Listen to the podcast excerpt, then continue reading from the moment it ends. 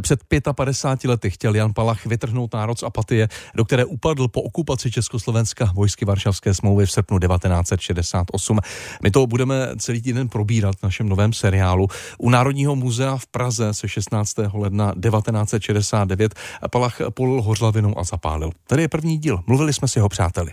Byl to čilej, veselý, chytrý kluk velice impulzivní, vyřizoval si věci velmi rychle, bylo s ním veselo. Vypráví Stanislav Hammer. S Janem Palachem se kamarádil od dětství. I když se po základní škole jejich studijní cesty rozešly, mimo školu se výdali dál. Rozdíl byl mezi námi v tom, že on se strašně spolíhal na lidi. On si myslel, že lidi myslí jako on většinově a já jsem věděl, že většinově nemyslej. Jo. Čili bych se dalo říct, já jsem byl takový pragmatik a on byl takový idealista. O činu Jana Palacha se 16. ledna 1969 dozvěděl na koleji z rozhlasových novin. Opakovali tu zprávu, že se upálil student JP. Dnes kolem 15. hodiny se na Václavském náměstí těžce popálil 21-letý JP, student Filozofické fakulty. A mě tak blesklo hlavou, že to mohl být jedině Honza.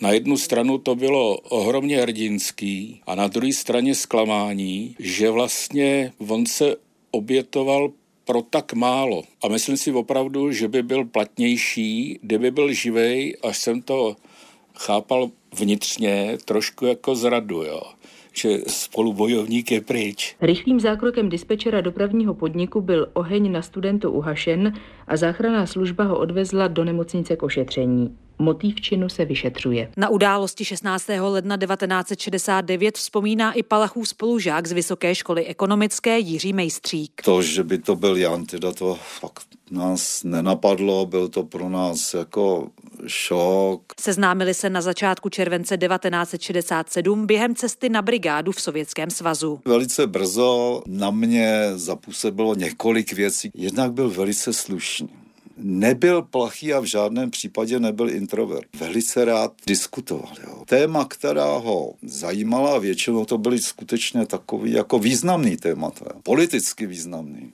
ideologicky významný. Tak to skutečně byl jaksi ve svém živu. Podle Jiřího Mejstříka Palachův čin rozhodně nebyl naivním krokem. Důkazem je pro něj i dopis, který zanechal. Ty důvody, které uvádí, jsou pochopitelné. Naivita by jistě byla, kdyby prostě tam napsal, chci, aby teda sovětská vojska do tří měsíců odjela. Jo. Ale on v tom svém posledním dopise mluví o úplně něčem jiném. Naše požadavky jsou okamžité zrušení cenzury, zákaz rozšiřování zpráv. Napsal Palach ráno 16. ledna 1969.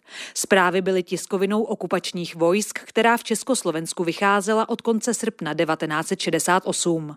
Dopis podepsal jako pochodeň číslo jedna. Jestliže naše požadavky nebudou splněny do pěti dnů a nevystoupí-li lid s dostatečnou podporou, splanou další pochodně. Palachovy požadavky jsou podle Jiřího Mejstříka platné i dnes. Přejeme si názorovou svobodu, ale zároveň si uvědomujeme to nebezpečí těch fake news, šíření falešných zpráv. Čili je to úplně přesně to, co on, co Jan prostě o čem jako mluvil. Jo tak kdyby jsme říkali, že byl naivní, tak prostě potom budeme i o sobě říkat, že jsme naivní. V dalším díle seriálu přiblížíme samotný čin Jana Palacha a reakce veřejnosti. Lucie Korcová, Radiožurnál.